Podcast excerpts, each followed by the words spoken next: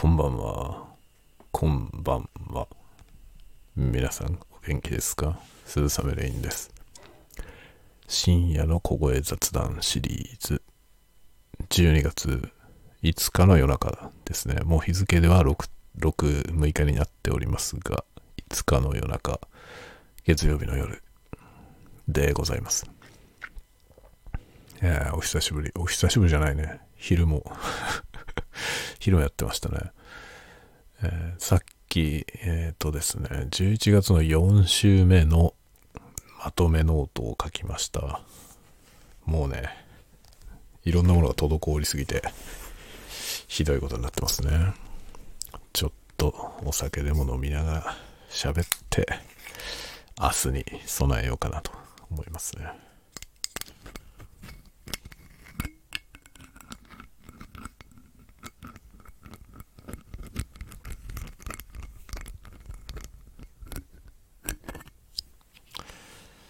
寝室に置いてあるお酒がこれしかないからさ、これを飲むよ。これはバカルディ。バカルディのゴールドラムですね。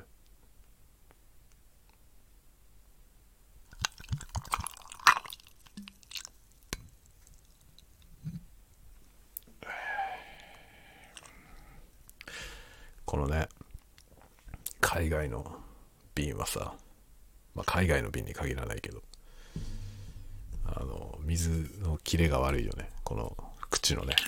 が垂れていくんですよ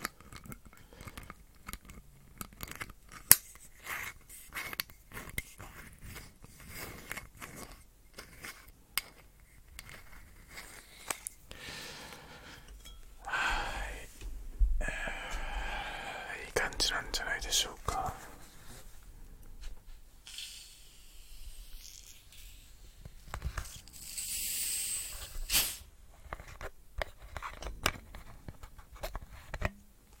ペプシ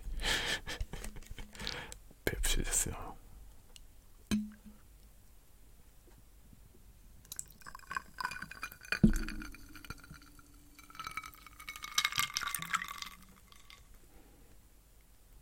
いいね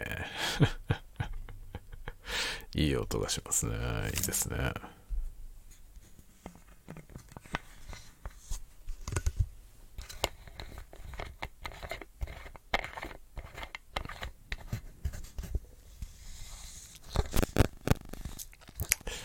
いいところでノイズが入りましたね。スマートフォンのノイズが。もう、 Blue Yeti。Blue Yeti も、電磁シールドがされてません。なんで？なんでだよ、本当にね。USB 接続のマイクは全部電磁シールドしてほしいよね。なんかこの手のやつをいろんなのレビューして、電磁シールドしてるやつはどれなのかを探したいね。もうそれを絶賛したいわ。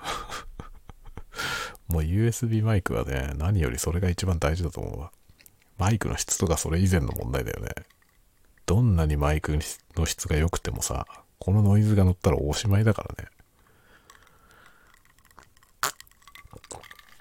うん作る人はそういうこと考えてほしいですね。まあ何なんだろう。この分野ので一番そういうのがちゃんとしてるのはどこなんですかね。今のところね、僕が持ってるやつの中ではズーム。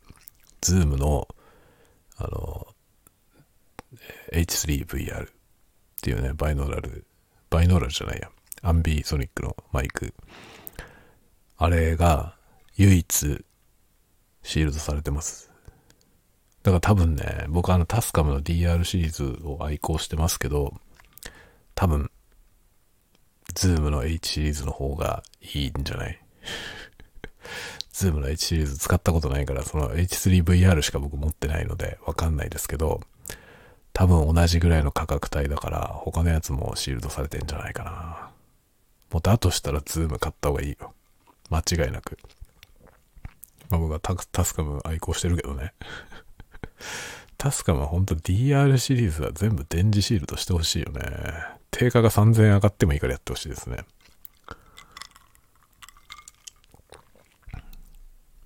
僕が持ってるね、あの ASMR を録音するのに使ってるミキサーがあるんですけど、それタスカムのやつなんですけど、全くノイズないよね。電磁シールドがもうバッチリなのはもちろんだし、プリアンプもなんかえらいよくできてて、なんか値段の割にめちゃくちゃいいんですよね。だからタスカム好きなんですよ。そういうね、そういうすごいいいもの作るから。好きなんですけど、何この ポータブルレコーダーの、この電磁シールドがないのはちょっとね、いただけないですよね。いただけないよ、本当に。あと意味わかんないところで、なんか、気に食わないところがあったりしますね。その安いモデルは。安いモデルというか、小型の、まず、必然的に安いモデルになりますけど、価格帯が低いやつね。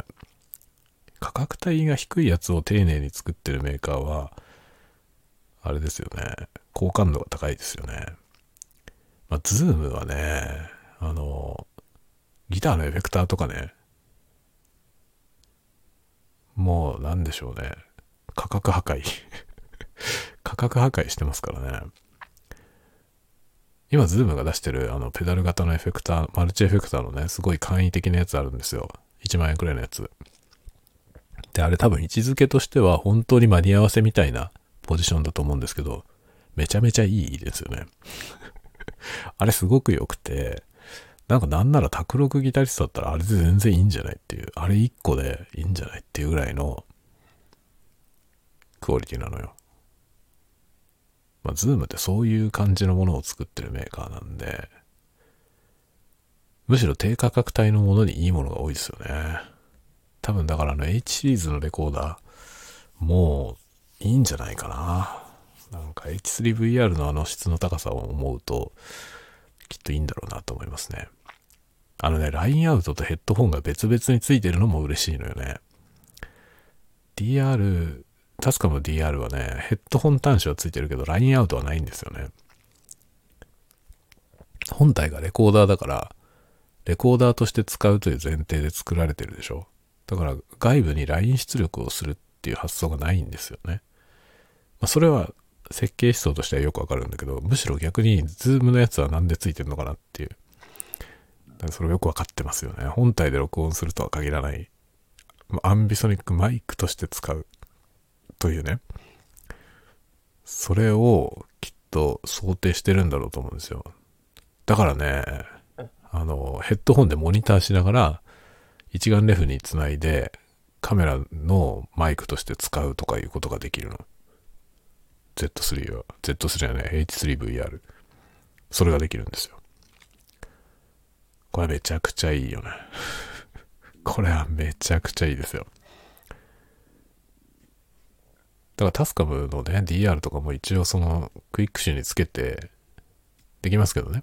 あの、カメラの外部マイクとして使えますけど、そういうことをやると、ヘッドホン端子をつなぐしかないんですよ。ヘッドホン端子からカメラにつなぐしかなくて、そうするとモニターできないんですよね。でまあカメラ側でモニターすればいいんだけどね。あの、ヘッドホンをカメラに挿して、で、その、えー、マイクからのヘッドホン出力もマイクに挿して、あカメラに挿してね。全部カメラに挿して、カメラからヘッドホンでモニターすれば、一応できますけどね。だけどね、ズームに軍配だよね。僕あの、ハンディタイプのね、ポータブルレコーダーはズームの方がいいんじゃないかと思うね。タスカムとズームだと。まあ、日本の ASM アーティストさんは結構タスカムを使ってる人が多い印象がありますね。これは多分、ハトムギさんの影響だと思うけど、ハトムギさんがまあ日本でもべらぼうに人気があるので、あの人がタスカムのね、あの、多分タスカムと何らかの提携関係にあるよね。それで、タスカムの機材を紹介するので、まあ、僕もね、ハトムギさんのやつ持ってるし、あの、コラボのね、モデル持ってるぐらいなんで、多分あの影響で日本の ASM アーティストさんかなり DR 使ってる人が多い印象なんですけど、多分ズームの H シリーズの方がいいと思うな。ズームの H シリーズの方が電磁ノイズが乗んないと思いますね。海外の ASM アーティストさんだと、ズームのやつを使ってる人は多いですね。ズームの方が、まあでもね、あの、誇らしいことに、ズームもタスカムも日本のメーカーなんですよね。嬉しいですよね。独壇場ですよね。一応このね、ハンディレコーダーの分野では、ソニーも強いんですけど、まあ、ソニーも日本のメーカーだね。ジャパン強すぎじゃない？この分野。全部ジャパンのメーカーじゃん。思えば。すごいですね、ジャパン。まあなんか、あの、音響機器とかね、そういうものはジャパンは強いんですよ。オーディオテクニカも日本のメーカーだしね。あの、海外の ASM アーティストさんも結構テクニカのヘッドホン使ってる人とか多いよね。さすがですね、日本、日本のメーカーは。まあでもワールドワイドで見ていくと、やっぱり、あの、あれですね、マイクはね、マイクは、やっぱりアーカーゲー使ってる人が多いよね、海外の人は。アーカーゲーはドイツの、ドイツ、ウィーン、オーストリア、あっちの方ですよね。アーカーゲーってドイツか。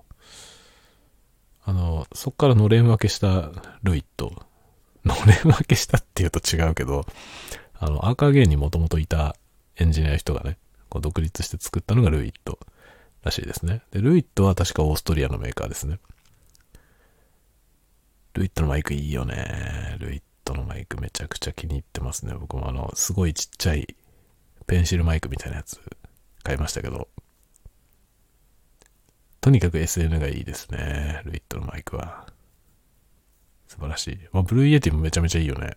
この Blue Yeti も、あの、シールドされてない シールドされてない問題はあるんだけど、これもいいよね、とても。音としてはかなりいいですね。で、この Blue Microphone はアメリカのメーカーだと思うね。確か。確かアメリカのメーカーだよね。 Blue Microphone。ブルーマイクロフォンはとても質は高いと思いますね。でね、日本のコンデンサーマイク、まあやっぱりテクニカがめちゃくちゃ強いですけど、あのね、オーディオテクニカのマイク質がめちゃくちゃいいけど、個性がないよね。多分その海外の人があまり使ってない理由はそこだと思うね。あの、あんまりキャラクターがはっきりしてないと思うんですよね。そつなくいいいいんだけど、とてもいいけど、そつなくこなしすぎていて、あんまり色がないっていうかね、これはテクニカの音だねっていう音じゃないよね。そこ行くとアーカーゲーとかすごくて、アーカーゲーの音だよね。すごいよね。で、ダイナミックマイクだとシュアが強いですよね。シュアーのマイクはもうワールドワイドっていうかワールドスタンダードですよね。ダイナミックマイクはね。コンデンサーマイクもね、シュアのマイク結構最近は流行ってますけど、でもコンデンサマイクになると急になんかアーカーゲーが強い気がしますよね。でも、あの、ポッドキャスト、ポッドキャストとか、えっと、ゲーム配信の、もう定番中の定番の手話のマイクがありますよね。あれもめっちゃ売れてるよね。あのね、 Blue Yeti か、あの、 Shure のやつが売れてますね。多分値段的には Blue Yeti の2倍くらいの値段ですね。1.7倍ぐらいの値段かな。あれは、もう、なんだ、定評がありますよね。ポッドキャストやってる人とか、もう、スタンダードですね。なんか特にこだわりがなければあれ買っときゃ間違いないっていう、そういうマイクですね。変になんか、すごい高級なマイクを使うより、ああいうのの方がいいような気がする。使いやすいと思いますね。ブルーエティも素晴らしいけど、ブルーエティの問題はね、ブルーエティは、あの、基本スタイルがあのデスクトップスタンド、あの机に置くやつ。なので、ゲーム配信にはあれあまり向かないですよね。あの、同じ机の上にキーボード置いてるとかなり拾っちゃうんで、あれはちょっとそういうのには向かない。でもまあ、ポッドキャストだったら全然問題ないと思いますけどね。ただ、あの、おそらくあの、手話のやつは、このね、イエティみたいにいろんなポーラーパターンをいろいろ変えられるとかじゃなくて、単一指向性でそれに特化してすごくよくできてるんだろうなと思いますね。僕はあのマイク欲しいかと言われたら全く欲しくないけど 全く欲しくないけど、ポッドキャストをすごい本格的にやりたいって思ってる人で予算がね、マイクのにかけられる予算が結構あるんであれば、あれがおすすめですね。手話のやつがね。でも正直あそこまでいいマイク使っても、あの、他も良くしないと多分差がわかんないと思いますね。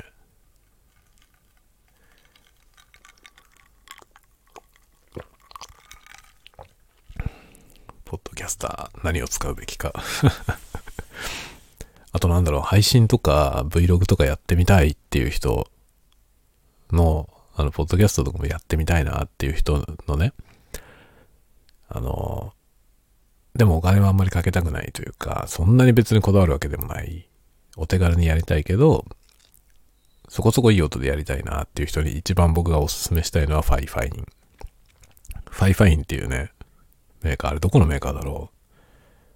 多分ね、あれどこだ中国なのかな？どうなんだろうアメリカなのかな？とにかく安いのよ。めちゃくちゃ安いですね。で、コスパが激烈にいいです。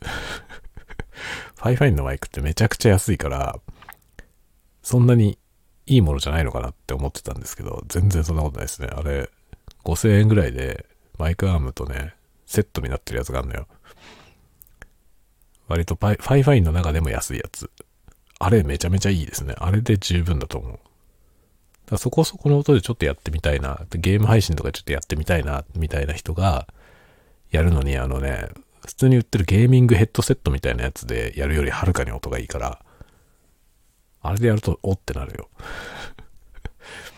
だから配信で VTuber とかもそうだけどなんかやってみたいなっていう人がちょっと始めるのにはすっごいいいと思うね。5000円くらいで買えるから。で、USB 接続でインターフェースいらないで録音ができるんですよ。だからマイクを買いたいっていう人には僕はあれをおすすめする。ファイファインの、ファイファインの安いやつ。アマゾンで多分5000円くらい。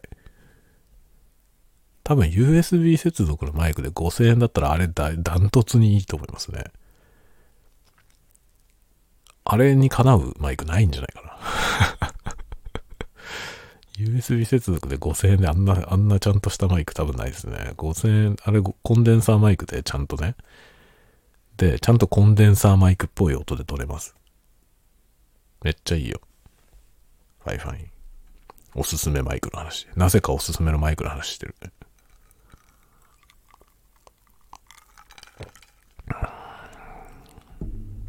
まあ僕は多分買わないけどね、もはや。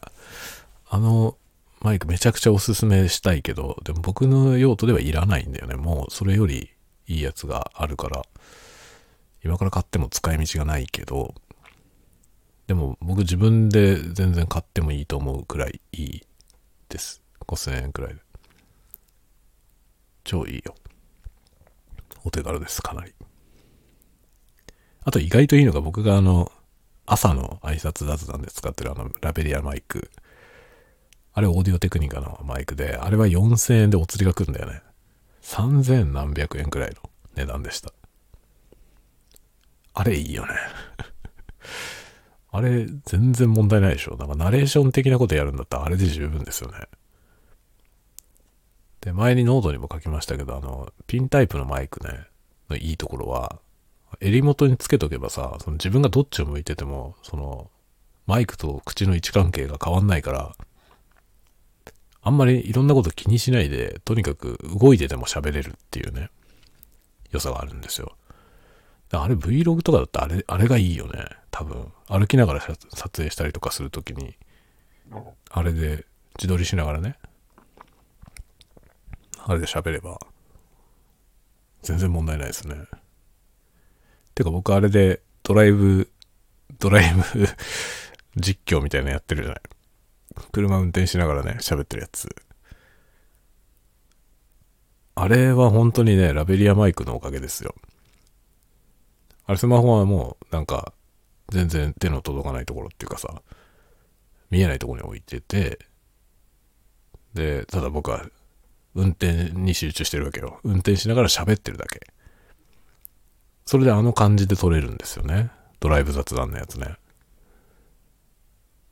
申し分ないよね。あれ申し分ないですよね。また明日もね、ちょっと出かける用事があるんで、あの、またボイスメモで録音してきて、後でスタイフにあげようかなと思ってます。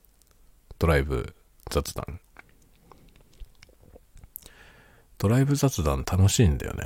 今度ね、どっかのタイミングでは、あの、ドライブ中のその運転してる映像、その窓から見えてる映像の動画も撮ってみようと思うんだけど、まあでもね、遠出するときは大体家族と一緒で、まあ、でね、車の中ワイワイやってるから、ちょっとね、映像は撮れるけど、その、そこで喋ってる音声は録音できねえんだよなっていう感じなんだよね なので、道中喋りながらドライブ録画をするとなったら、まあ僕はなんか休みを取って平日の昼間とかにどっかに出かけるしかないですね。まあ、ドライブの映像だけね、映像だけにして、で、なんか別のこと喋るっていうコンテンツをね 作るってことはできるかもしれませんね。映像見ながら雑談するっていうね。なんかドライブ映像に雑談の音声を入れておくっていうやつは、ちょっとありかもしれないよね。そういうのもやってみようかな。とかね、いろんなこと考えてますね。ちょっと Vlog っぽいものやってみようとは思います。まあこのスタイフと変わんないけどね、これに映像がつくだけですね。別に僕のことなんか見たいと思わないかもしれないけどさ。音だけでいいよ別にっていう感じだと思いますけどね。まあ、どっかのタイミングでやろうかな。で、なんかどっか散歩したりとかね、外歩く、歩きながら撮る映像とかはやってみようかなと思ったりしますね。ただね、あの、人が映り込んじゃうとまずいじゃない？自分以外の人が。だからあんまり人のいるとこで撮れないんだよね。ああいうの撮ろうと思ったらさ、すごい人気のないとこに行かなきゃいけないでしょ。それがなかなかね、大変ですよね。ちょっとウォーキングのね、動画とかいいけどね。でも本当はさ、あの、ランドスケープ的なね、そういう動画ってさ、街で撮りたいじゃない？でも街で撮ると人が映っちゃうんだよね。自分じゃない人がさ。それはやっぱりまずいじゃないですか。肖像権的な問題でね。映りたくない人の方が多いからさ。だから街で撮りたいけど街に人がいない時じゃないと撮れないからさ。そんな時はないよって話なんで。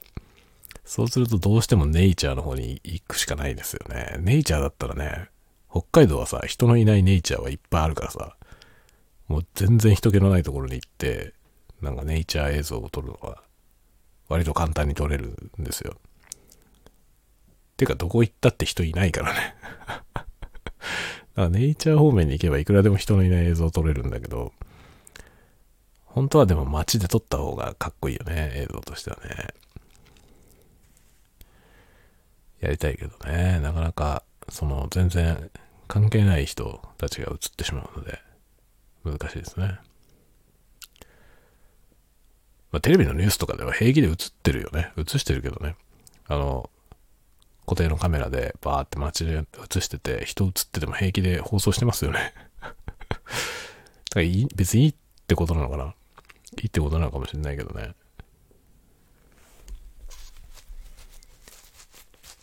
まあなんかね、その映っちゃってる人の顔とかぼかしたりとかっていうのもめんどくさいしさ。できるけどさ、それはめんどくさいじゃない？そこまで手間かけるのもなんだよなっていう感じがするんで。まあ、だとしたら、ネイチャーだよね。あとは高速道路ね。高速道路をずっとね、延々走って、それを収録しといて、なんか喋るっていうのは楽しいかもしれませんね。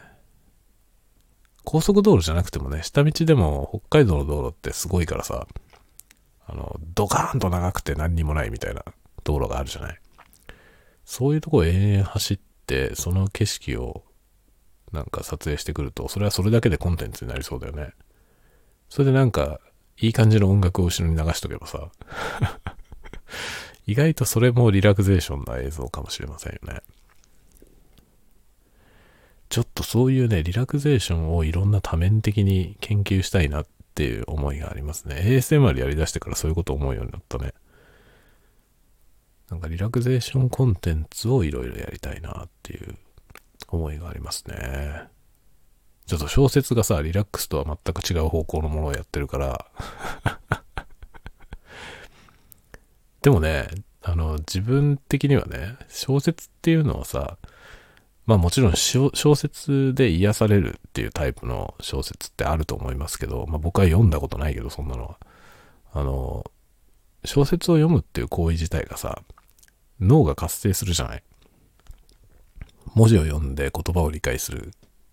で、情景を思い浮かべるとかするから、多分小説を読むっていう行為はかなり能動的なものなんですよね。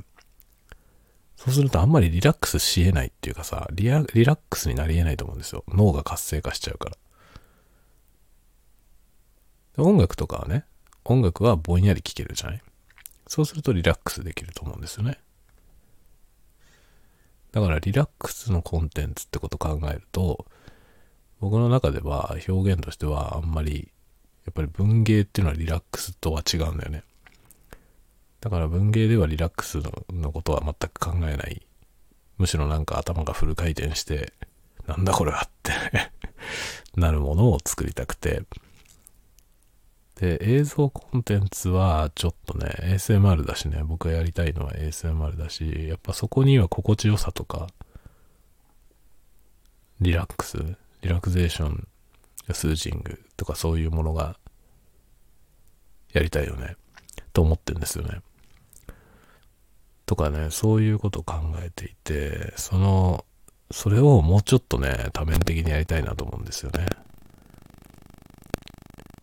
お、すごいですね、ノイズが。スマートフォンがね。まあ、スマートフォンは別に何も、何もないんですよ。今、スタンド FM のソフトで、録音をしてるだけで画面にも何の通知も来てないんですけど、このように iPhone はですね、通信をしています。不定期に。その通信がいつ行われているのかがよくわかりますね。Blue Yeti が、 Blue Yeti の、電磁シールドが全くされてないせいでよくわかります。ていうかさ、この Blue Yeti なんてこんなでかい図体でね、で、コンデンサーマイクのカプセルが一応ついてるけど、それしたってこの胴体、こんなでかい必要ないじゃないこのでかい胴体がついていながら何もシールドされてないっていうのはちょっと驚異的だよね、逆に。てかこんなにスペースあるんだからできるでしょっていうさ。これ絶対シールドできると思うんだよな。なんでやらないんだろう。てこのブルーエティって開けられないのかなこれ開けられるんだったら開けて内側にアルミホイル貼れば結構違うと思うけどね。結構軽減できるんじゃないかな。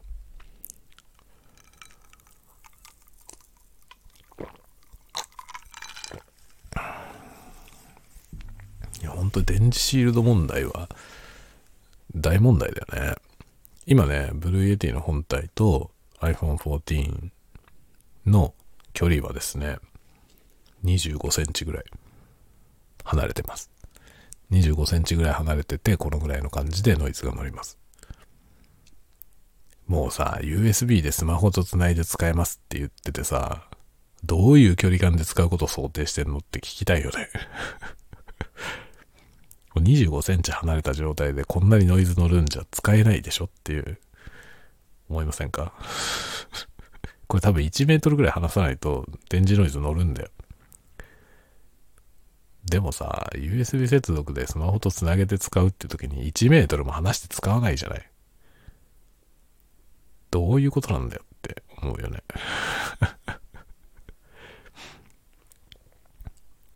マイクのスペックのとこにはさ、書かれてないんですよね、この要素は。特性とかいろいろ書いてあるけど、その周波数特性、だいたい何ヘルツからね、何ヘルツまで使えますよっていうね、収録できますよっていうのとか、まあ、良心的な商品だと SN 比が書いてあったり、えあとは、感度ですね。どれぐらい小さい音が収録できるか、どれぐらい大きい音が収録できるかっていう何デシベルから何デシベルみたいな、スペックが書いてありますよね。ダイナミックレンジ。そういうことはいっぱい書いてあるんですよ。で、まあ、買うときにね、他の商品と比べるときに、そういう要素も見ますよね。どっちの方が、例えばこっちの方が高周波に強い、高い音に強いとか、こっちは低周波の方に強いなとかね、見るじゃない。まあ、あの、ナレーション的なね、こう喋り、歌じゃなくて喋りを取るマイクを選ぶときに、低い方の周波数帯のことは考えなくていいと思います。低い方がどんだけ広くても、多くの場合、ハイパスフィルターで下を切っちゃうので、いらないよね。下の方がね、始まりのところが 50Hz から取れるか、まあ、40から取れるか、80から取れるかとかあるんですよね。マイクによって、その最低周波数、取れる最低周波数がいろいろ幅があるんですけど、まあ、多くはだいたい40か50ですね。やつが多いです。すごいいいやつになると20、20Hz から取れたりしますけど、でもハイパスフィルターで80以下を切っちゃったりとか100以下を切っちゃったりとかっていうやり方を割とするので、それより下はどうせいらないじゃんっていう ことになるのよね。ハイパスフィルターかけるんだったら、下が 40Hz か 50Hz かは全然関係ないですね。どっちでもいいでしょっていう感じになる。で、逆に上が、あの、あれですね、1万8000、1万8000のやつか 2, 2万のやつが多いですね。そこの差については、おっと、なんか起こった。そこの差についてはね、その、上の方の差については、1万8000と2万では、まあやっぱり音抜けには差があると思います。多少ね。ただこれもポスト処理で何するかによりますね。特にナレーション的なもので、あの、ポスト処理にディエッサーっていうね、このサシスセソの音。今これディエッサーかけてないから、まあでもね、スタンド FM で自動処理されてるかもしれないけど、こういうのを取り除くエフェクトがあるんですけど、あの、取り除くやつかけると高周波の成分結構削るので、そうすると意味ないですね。1万8000でも2万でもあんま変わんない。その部分どうせ切っちゃうから。で、ポスト処理でその、ディエッサーをかけないのであれば、差は結構ありますね。だから ASMR 撮るんだったら、ポスト処理でディエッサはかけないので、あの、基本は、高周波の方は、2万まで取れるやつがいいと思います。マイクはね。僕は割とそういう感じで選びますね。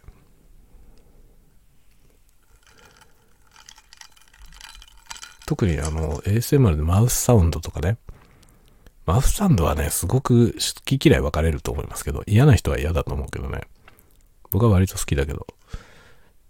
そういうのを撮る場合は、あのマウスサウンドってまさにその普通のボーカルとかナレーションの処理で削る部分、あの、ノイズとされる部分を聞かせるっていう、もう かなり得意なジャンルなんで、それをやりたい場合は、そういうマイクを用意して、そういう処理、まあ、ポスト処理で高音成分を削んないという処理、削るのが割と常識的なので、それをやらないという処理をしないと、あまり望ましい音は取れないですね。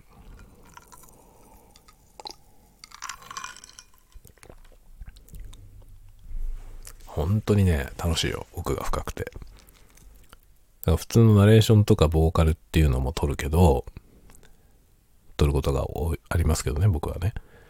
撮るけど、やっぱり ASMR はそのノウハウの常識みたいなものと違うとこにあるっていうのが面白いポイントですね。で、本当に可能性の深いジャンルなんで、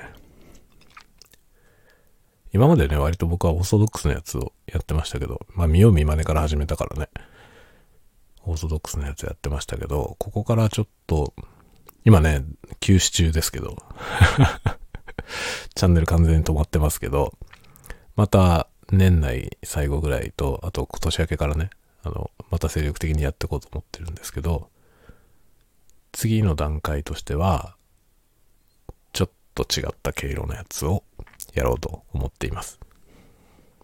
まあ、あくまでターゲットは、あの、ワールドワイド。なので、あの、日本人向けのものはあまりやらないと思いますけどね。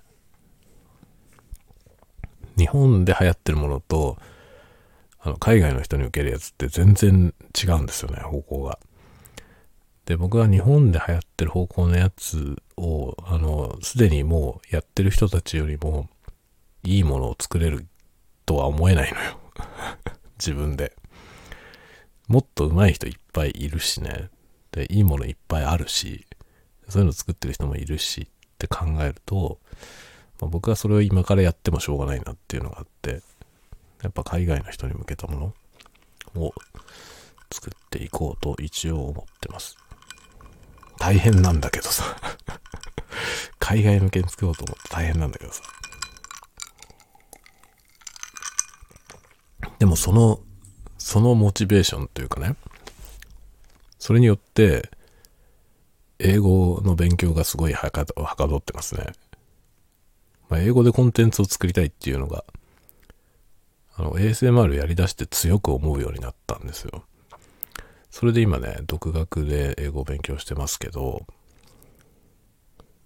今はいい教材がいっぱいありますね。今はいい教材が本当にいっぱいありますね。実はね、僕はいつからだろう、英語を本格的にやり始めたの。今年になってからなんですよ。今年のね、夏ぐらいからかな夏ぐらいから結構切実にちゃんと英語でコンテンツ作りたいと思ったんですよね。急に。それで、始めたんですよ。英語。それからどれくらいやってるだろう、今。半年まだ経たないぐらいなんですよ。半年経たないぐらいなんですけど、映画ほとんど字幕なしで聞けるようになりましたね。びっくりした。なんか、こんな短期間でそんな聞けるようになると思わなかったのよね。でも今ね、ほぼ、ほぼほぼわかりますね。あの、特殊な物語じゃなければ。この間ね、あの、オペレーションミンスミートっていう映画をね、見てて、あの映画は難しかった。ヒアリングちょっと難しかったです。あれは、あのね、結構専門的な言葉がいろいろ出てきたのと、あと、時々ね、フランス語とかが混ざるのよね。で、わかりにくかったですね。なんか、うん。でも、あの、クライマッチョ。クライマッチョは、スペイン語が混ざるんだけど、あの、スペイン語とかスペイン語ってなるから、あれはね、ほぼ分かりましたね。日常芝居だからね。あの、クリント・イーストウッドのやつですね。で、それを聞いてたら聞けたんですよね。あとね、日頃勉強のために、あの、スタートレック、スタートレックのテレビシリーズのやつ、宇宙大作戦。このスタートレックのテレビシリーズを見てるんですよ。英語の勉強で。したらね、最初初めて第1話見たとき全くわかんなかったのね。あの、SF の用語が聞き取れないのと、そもそもスピードが速すぎて聞き取れないっていう状態だったんですけど、そっからスタートして、で、他のいろんな教材をやりながらね。で、時々スタートレック見てたんですけど、スタートレック今5、5 6話まで見たかな。まあ、6話ぐらいになってくると、もう8割くらい聞ける感じですね。い聞いただけで意味がわかるようになりましたね。すごいね。なんかね、いや、教材がいいの。間違いなく教材がいいです。そうだったんだっていう感じ。もっと若い頃にね、こういう教材があって、で、そこに僕が興味が向いていればね、もっと早くに話せるようになっただろうし、楽しいって思えたろうね。僕、語学の勉強が楽しいと思ったのは今年初めてです。生まれてから今までで、僕英語の勉強楽しいと思ったことは一回もなかったんだよね。初めて今年楽しいと思いましたね。それはね、楽しい、楽しく勉強しろというスタイルの人のコンテンツを見てるからです。そうだったのかって感じですよね。誰もこういう風に教えてくれてないよね。と思いました。なんだよって感じ。初めて半年で、もうははっきり言ってはじ、初めて半年で映画の音をヒアリングできるようになるとは思いませんでした。今までだって、中学校で初めて英語をやるでしょ？それから30年ですよ。30年間、一言も聞こえるようにならなかったのに、わずか半年ですよ、やろうと思ってから。だから最初始めた時には一切わかんなかったですよ。一切わかんなかったのが、始めたら、ね、本格的に始めて半年で、映画7、8割聞こえるようになりましたね。なんだよって感じだよね。このやり方でやればいいんじゃんっていうさ なんでこれ教えてくんねえんだよって感じだよね。そもそも英語楽しいっていうことを教えてくれた人が一人もいなかったよね。その中学の時から英語の先生とかもいたけどさ、そもそも先生は英語を楽しいと思ってやってたんだろうか。それすらも怪しいよな。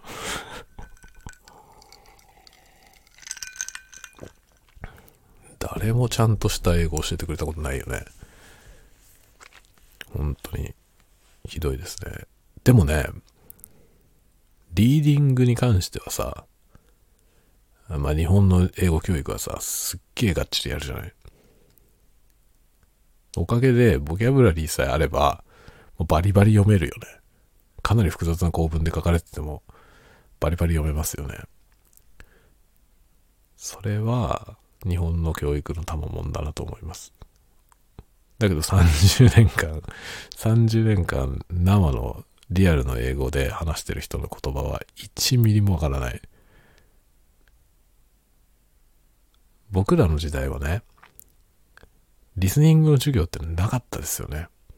英語の授業って英語って中学生から始めて中高6年間英語の授業ありますけど、英語で喋ってるものを聞くっていう授業は一回もなかったよね。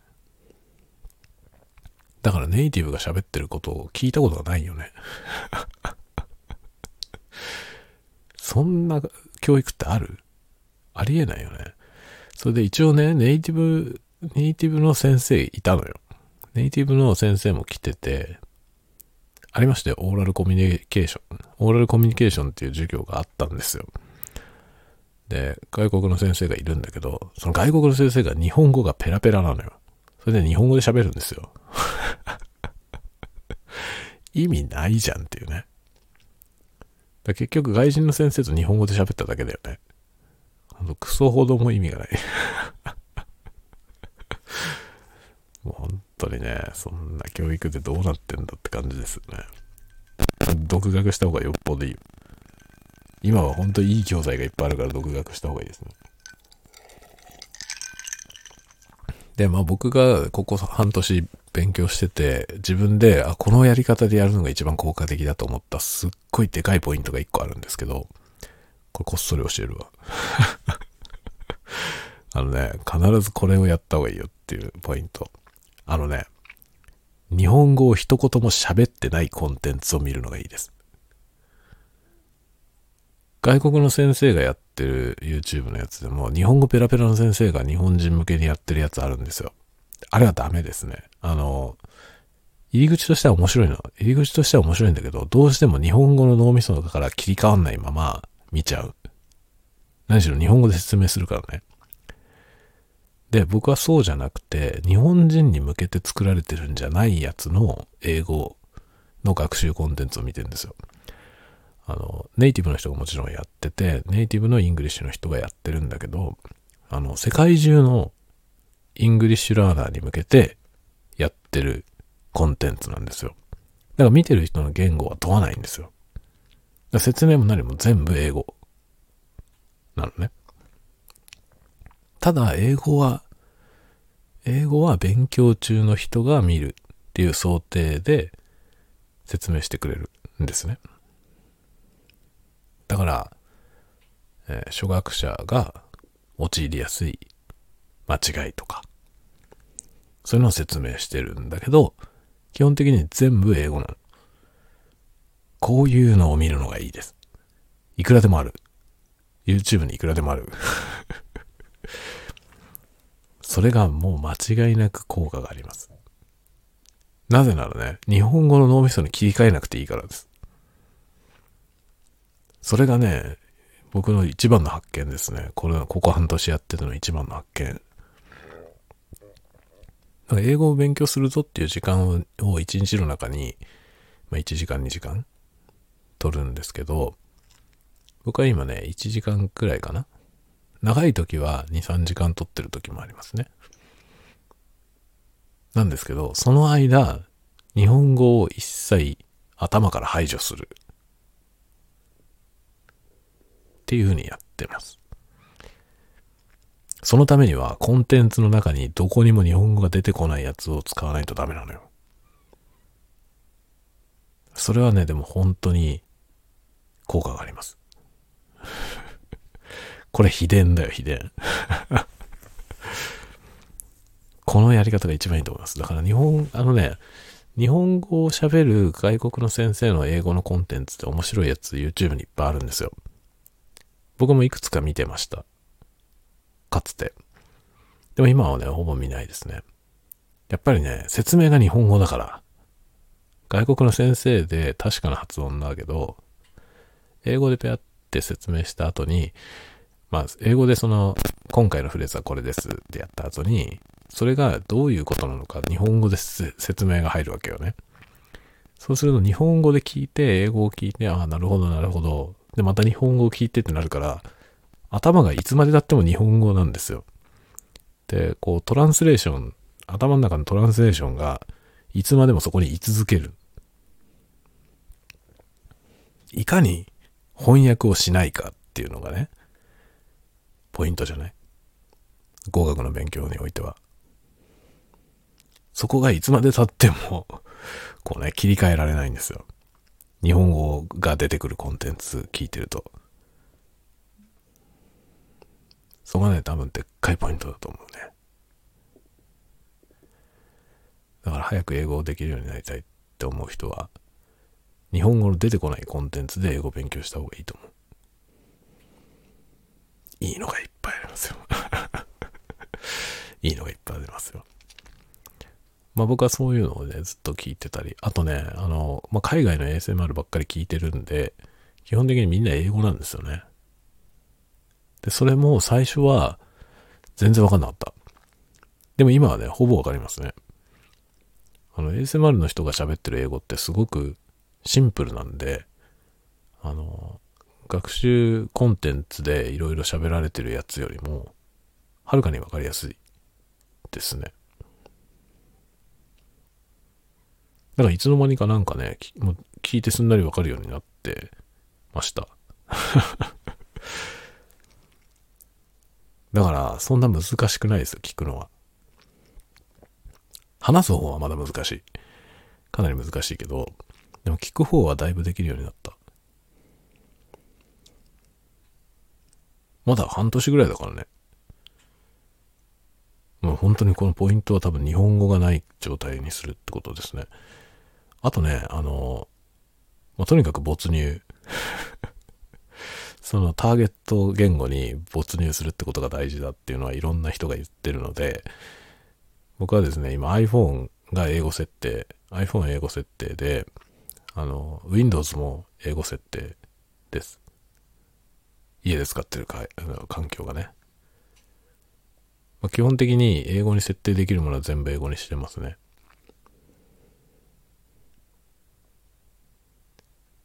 そしたらね、なんか慣れてきましたね。Google とかも、僕はあのデフォルト言語を English にしてるので、で、英語で検索しますね、何でも。そうすると基本的に検索するのに英語で検索して、英語の情報を読んで、で理解するでしょそうするとね、あの翻訳が入らないんですよ。日本語に変換して理解するんじゃなくて英語のままで理解するからいいよ。いいですよ。なんか没入感が全然違いますね。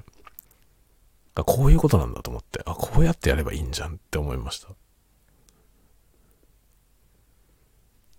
だ結局ね、あの、映画のヒアリングって難しいのは、あの、耳で聞いて難しいって話じゃないんですよね。耳で聞いたことを日本語に変換してたら間に合わないのよ。どんどん進んでっちゃうから。だからこの聞いたものが、あの、日本語で聞いた時に、その、なんていうの、言葉を聞いてさ、すぐ意味が理解できるじゃない？それと同じ状態を英語で作んないといけないので、耳から入ってきた英語を日本語に変換してたら間に合わないんだよね。で、この変換をいかに排除するかってことが多分一番重要なんですよ。会話でもそうですよね。結局相手の言ってることを聞いて何を言ってんのかなって頭の中で日本語に変換してそれをそれに対する答えを日本語で作ってこういうことを言いたい。それを英語に置き換えて話すってやると、会話にならないじゃない。すごい待つことになるでしょ。なんかこう言われて、ポンって返せないと、会話にならないですよね。そのために一番重要なことは、翻訳しないってことだと思うんだよね。でも翻訳しない頭を作るためには、学習してる途中に母国語が出てきたらダメなんですよ。どうしても母国語の頭になっちゃうから。ここだよね。それに気づいたことがめっちゃでかいですね。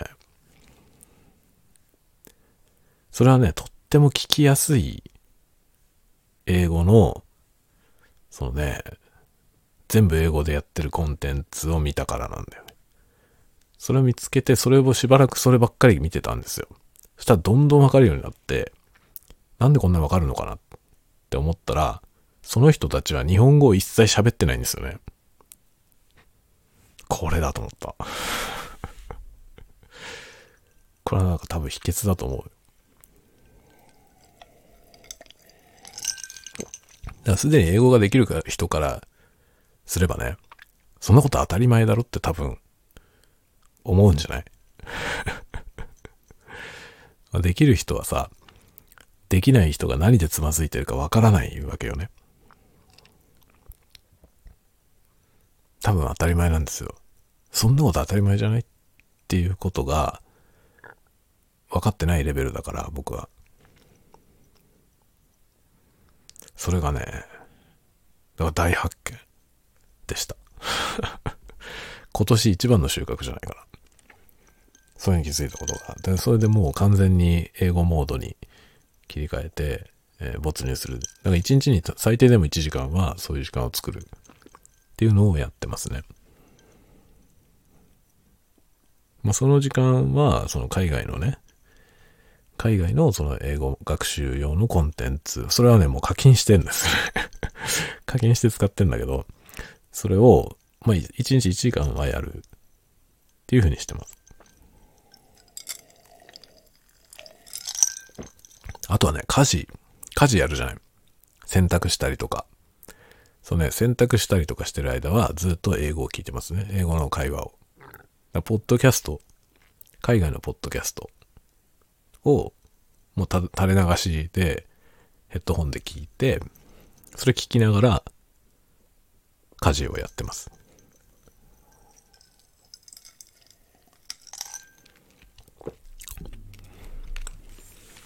電車乗ってる時とかもね、ずっと海外のポッドキャスト聞いてる。たわいもない話してるやつ。あるのよ。いっぱい。そのね、英語学習用のポッドキャストがあるんですよ。英語の学習者に聞かせるためにやってるやつ。だけど、英語のレッスンじゃないの。なんかな、どうでもいいような話をインタビューでしてるの。それがね、めっちゃいい。それをずっとね、聞くともなしに聞いてんですよ。そしたら聞き始めの頃なんか何にもわかんないんですよね。何言ってるか。聞いてても3割もわかんない、最初は。だけど、同じもの何回も聞くんですよ。で、同じもの何回も聞いて、で、しかも、それの、あの、トランスクリプト、あの、書き起こしたやつね。喋ってる通りの音が書き起こされてるテキストも一緒にあるんですよね。で、それ読んで。で、読むと、ゆっくり読めるから意味がわかるじゃない。で、その同じやつをまた聞く。っていうのをやってるとね、だんだん聞こえてくるんだよね。で、そんなことをしばらく繰り返してて、ある時、映画見たらほとんど分かったのよね あ、なんだよって感じだよね。この、これぐらいの勉強法でいいんじゃんっていう。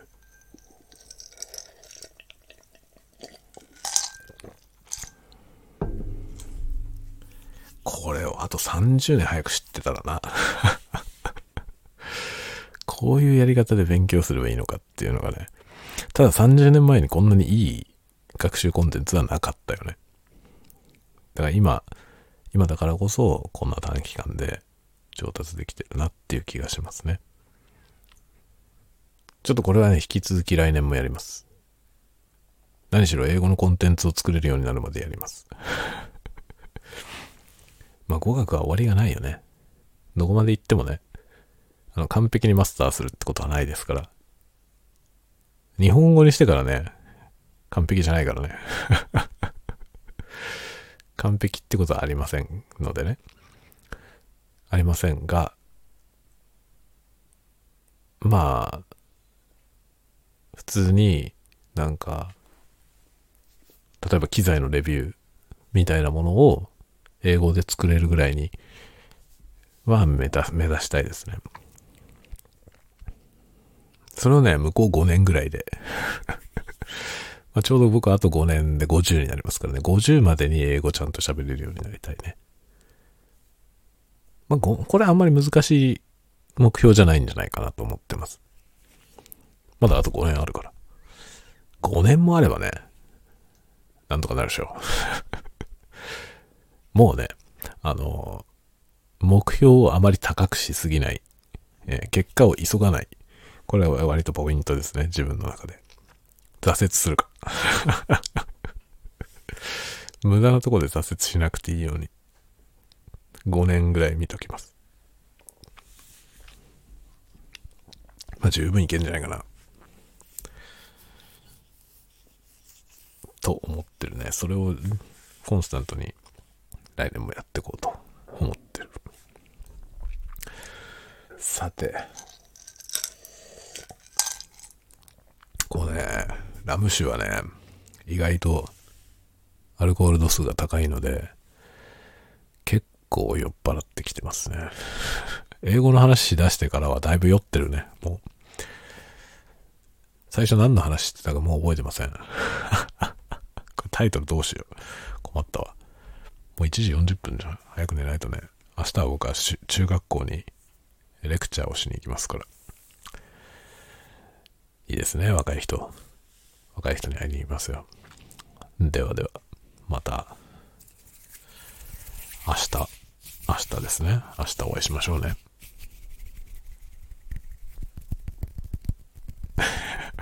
唐突に ASMR になる。というわけで、今日はこの辺で、おやすみなさいね。皆さんもゆっくりお休みくださいませ。おやすみなさい。おやすみなさい。おやすみなさい。